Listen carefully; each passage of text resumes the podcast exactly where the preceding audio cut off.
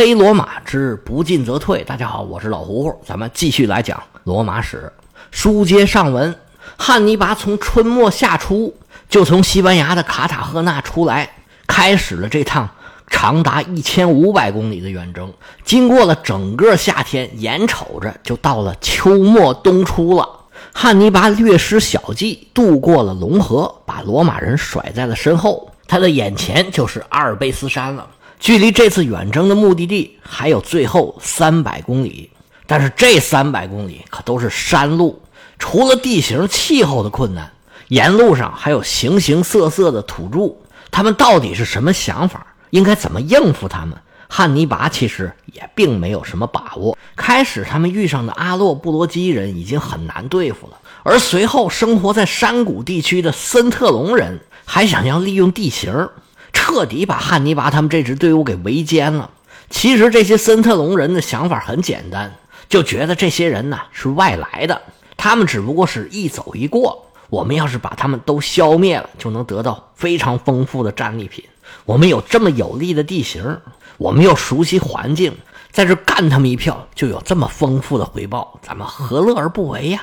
于是就摆下了口袋阵，就等着汉尼拔往里钻。他们哪想到啊，汉尼拔是神机妙算，早就把他们意图给看透了。事先变换阵型，让大象打头，重装步兵在后头压轴。阵型的变换虽然减少了很多损失，避免了全军覆没，但是土著人从两边的山上自上而下扔东西，也让汉尼拔的军队损失不小。好不容易从山谷里边钻出来，到了小圣伯纳德山的隘口，在这儿。有一块白色石灰岩的岩壁，被称作白石，到现在仍然叫这个名不过现在呢，当然是叫法语了，因为这个地点还在现在的法国境内。这里有一块平地，方圆有个四公里左右，中间还有一个小湖，这个湖是多利亚河的源头。现在这个多利亚河叫做多拉巴尔泰阿河，是波河比较大的一条支流。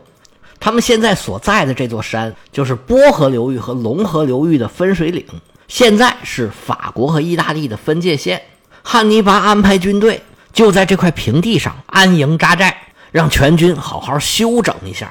但是这个时候啊，整个军队的状态非常的差，士兵士气低落，灰心丧气，队伍里还有不少的伤兵，有的大声叫唤，有的小声哼哼，这个无疑很伤士气。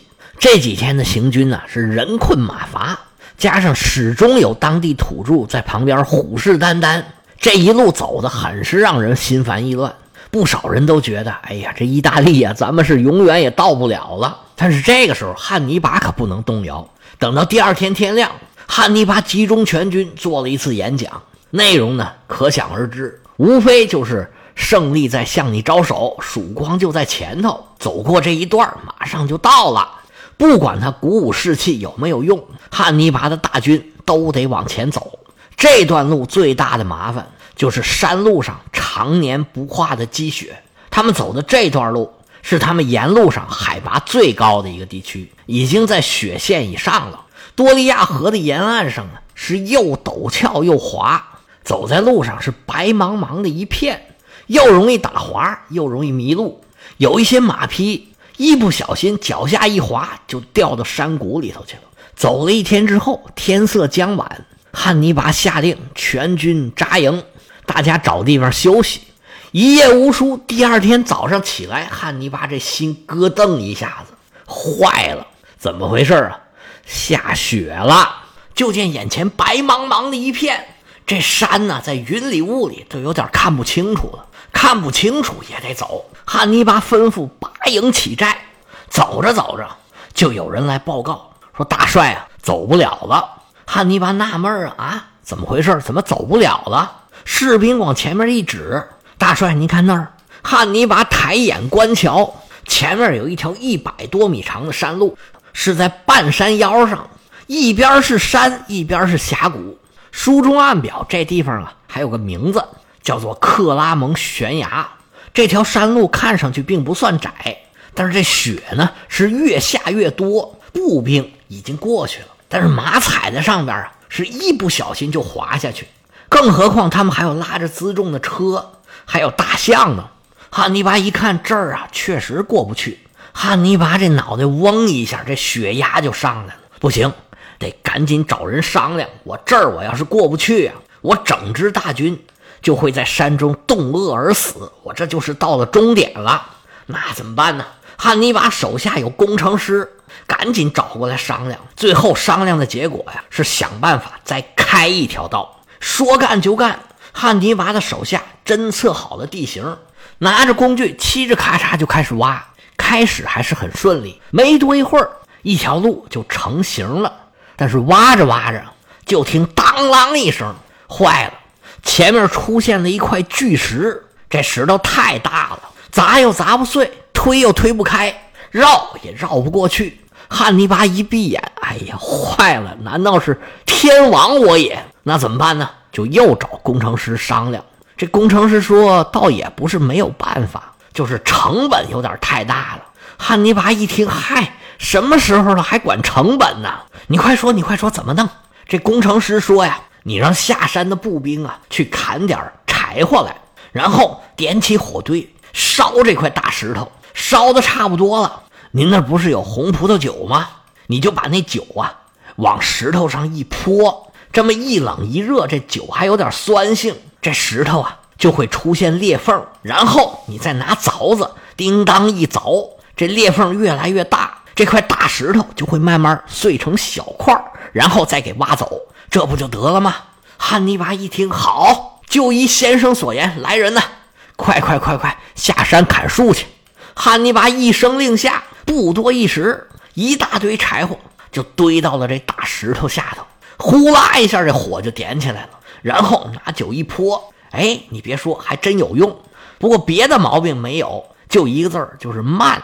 一大帮人溜溜的在这烧了一天，差不多到天黑了，才算把这石头给清走。清走的时候啊，汉尼拔的队伍是欢声雷动，然后又花了三天的时间，可算是把这个路给修好了。修好是修好了，汉尼拔军队里这些牲口啊，可就只剩下半条命了。为啥呀？没吃的呀。尤其那大象那个饭量，在山上天寒地冻，上哪儿给他找吃的去？从山上下来到有植被的地区啊，这时候这些牲口啊，这眼睛都绿了，看见各种树、各种草，也顾不了许多了，哭囊哭囊就是一顿卷呐。哎，你别说，很多马呀、骡子啊，出来的时候都已经打晃了，吃了几顿之后啊，哎，又逐渐恢复过来了。尤其是汉尼拔带着这三十七头大象，竟然全部都活下来了。汉尼拔从山上走下来，回头看了一看雪山呢，是长出了一口气呀。哎呀，两世为人呐！远征里面的最后一道天然屏障，也就是阿尔卑斯山，终于被汉尼拔他们给甩在了身后。虽然还没有到达指定的地点，但是前面的路没有那么危险。整支军队看到了希望，士兵们也开始有说有笑，军队里又开始出现了欢声笑语，战士们逐渐恢复了元气，又开始生龙活虎起来。他们顺着多利亚河的河谷又走了三天，这河谷啊是越走越宽，汉尼拔是越走越痛快。三天之后，汉尼拔的视野里出现了袅袅的炊烟。又往前走了没多远，汉尼拔就看见当地人在村口在这等着他们呢。原来这些山民呢，早就已经知道他们的行踪了，在这迎接汉尼拔和他的大队人马。这河谷的居民呢，叫做萨拉西人，他们跟汉尼拔联络好的盟友因苏布雷人关系很好，他们兴高采烈，觉着我们的救星终于来了，以后啊，罗马人就再也不能欺负我们了。汉尼拔见了酋长，自然是受到了热情的款待。军队在这稍事休息，就继续前进，因为这儿还不是他们的目标。又走了几天，终于到达了伊夫雷亚平原，也就是都灵的附近。关于汉尼拔到达都灵的时间，这是有争议的，有的说是九月中旬，有的说是十月中旬。总之，大致就是在秋末前后。本来汉尼拔以为啊。到了都灵，就算到家了。结果到这儿一看呢，当地人对他们是不咸不淡，完全没有要跟他联盟的意思。对汉尼拔的要求啊，也是爱答不理。要啥没啥，是百般的推脱。后来汉尼拔一打听才明白，当地的部落呀叫陶里尼人，都灵这个名字就是这么来的。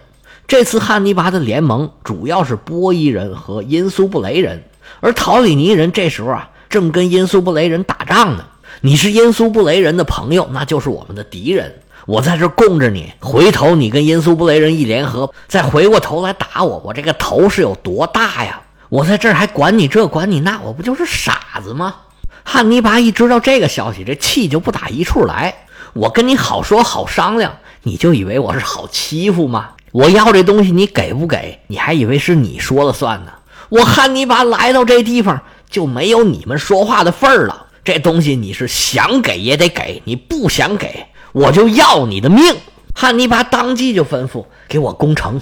汉尼拔围着都灵打了三天，这土著人建的城也不怎么样，三天就被汉尼拔给打下来了。虽然这个时候的汉尼拔是人困马乏，但是收拾个把的土著部落还是绰绰有余。把都灵打下来，把所有的男丁，不管是大人小孩，全部杀死，一个不留，还放纵手下烧杀抢掠。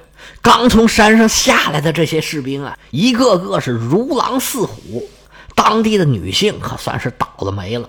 汉尼拔这么做呀，主要是杀鸡儆猴。周边的凯尔特人部落收到这个消息，吓坏了，赶紧派人过来，是签盟约的签盟约，送东西的送东西，生怕汉尼拔照方照药把他们一起也给办了。那那位说汉尼拔这么屠城也太残暴了吧？确实。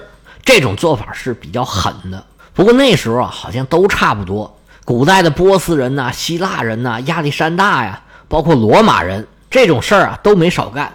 凡是他们攻一个城或者进行一场战争，获胜这一方他付出的代价要是很大，往往就会选择屠城这种很极端的做法。其实他们的目的呢，也就是像汉尼拔这样，起到一个威慑的作用。那意思，你们就别抵抗，你要是抵抗啊。我就全弄死你们！所以说，你就单凭这件事说汉尼拔特别残暴，也不能这么说。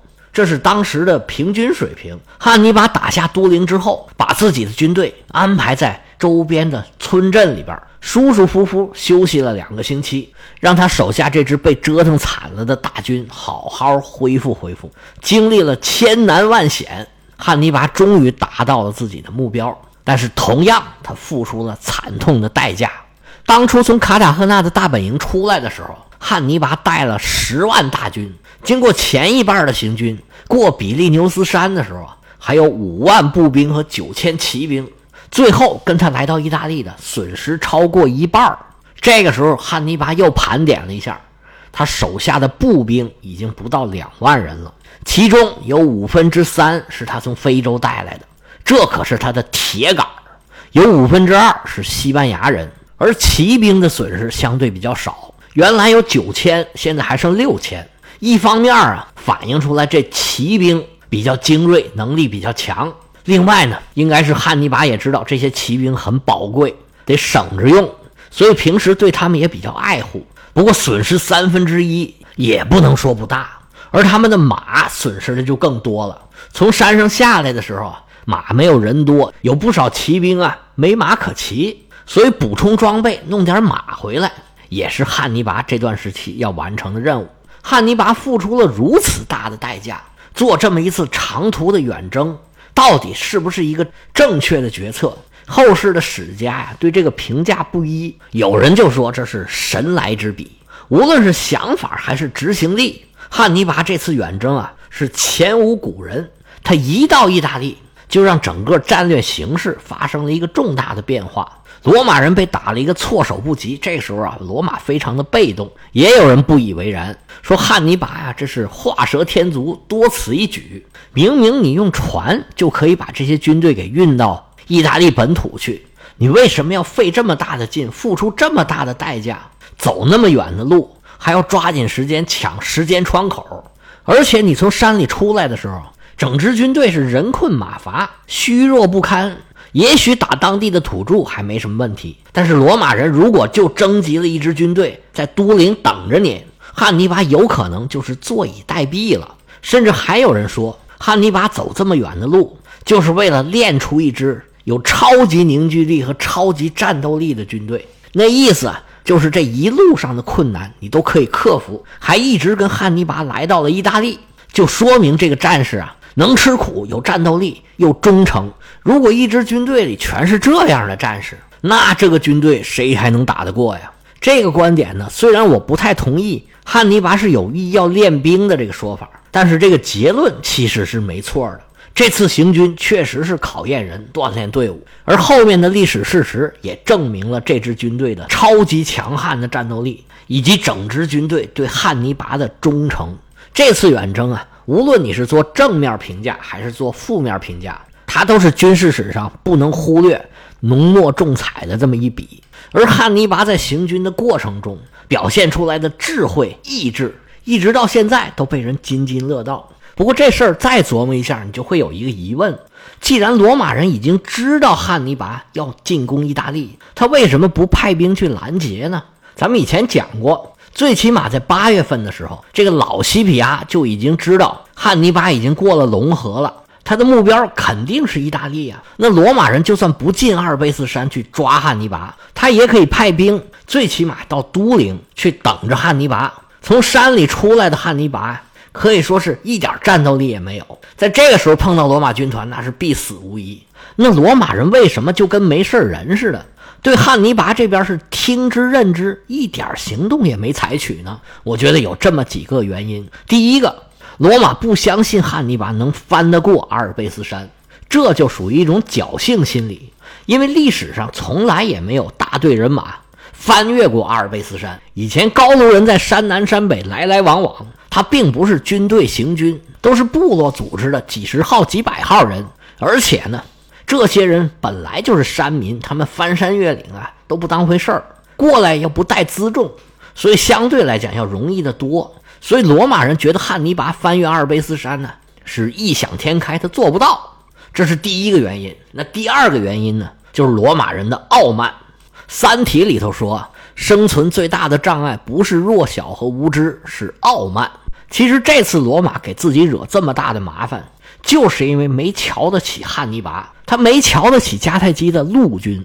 这个时候啊，罗马的陆军虽然还没有强大到天下无敌的地步，因为当时还有马其顿的长矛兵团，还有希腊人的重装步兵。无论是埃及的托勒密王朝，还是叙利亚、巴比伦的塞琉古王朝，都有很强大的陆军力量。在罗马人的心目中啊。上述几个国家的陆军是跟罗马军团平起平坐的，甚至感觉自己呢比他们还要差一点但是迦太基的陆军那就是不入流的了，跟罗马人不是一个档次的。所以罗马人呢，对于迦太基的陆军，也就是对于汉尼拔，他并不害怕。就算是汉尼拔他们从山上翻过来了，你个小小的迦太基陆军，在我们罗马军团面前啊，就是不堪一击。在跟汉尼拔对决的前几次战役里头。罗马人好多次都明显的流露出这种情绪，挨了几次打，受了惨痛的损失，罗马人才慢慢明白过来，这迦太基人是今时不同往日，才开始认真的对待汉尼拔。但是认真好像也没啥用，仍然是一次次的战败。这个到后面咱们细说。所以说，罗马人很大程度是因为自己的傲慢。才导致自己后面十几年的浩劫。前面两个是罗马人的主观原因，是这件事儿啊，他们不想做。不过除了前面两个原因，罗马人还实实在在的是有客观的原因，是当时的形势让罗马人呢确实是有点支呼不开了，才忽略了汉尼拔这边对他们的威胁。那他们面临的客观原因又是什么呢？今天时间差不多了。要想知道这客观原因是什么，咱们下回啊接着说。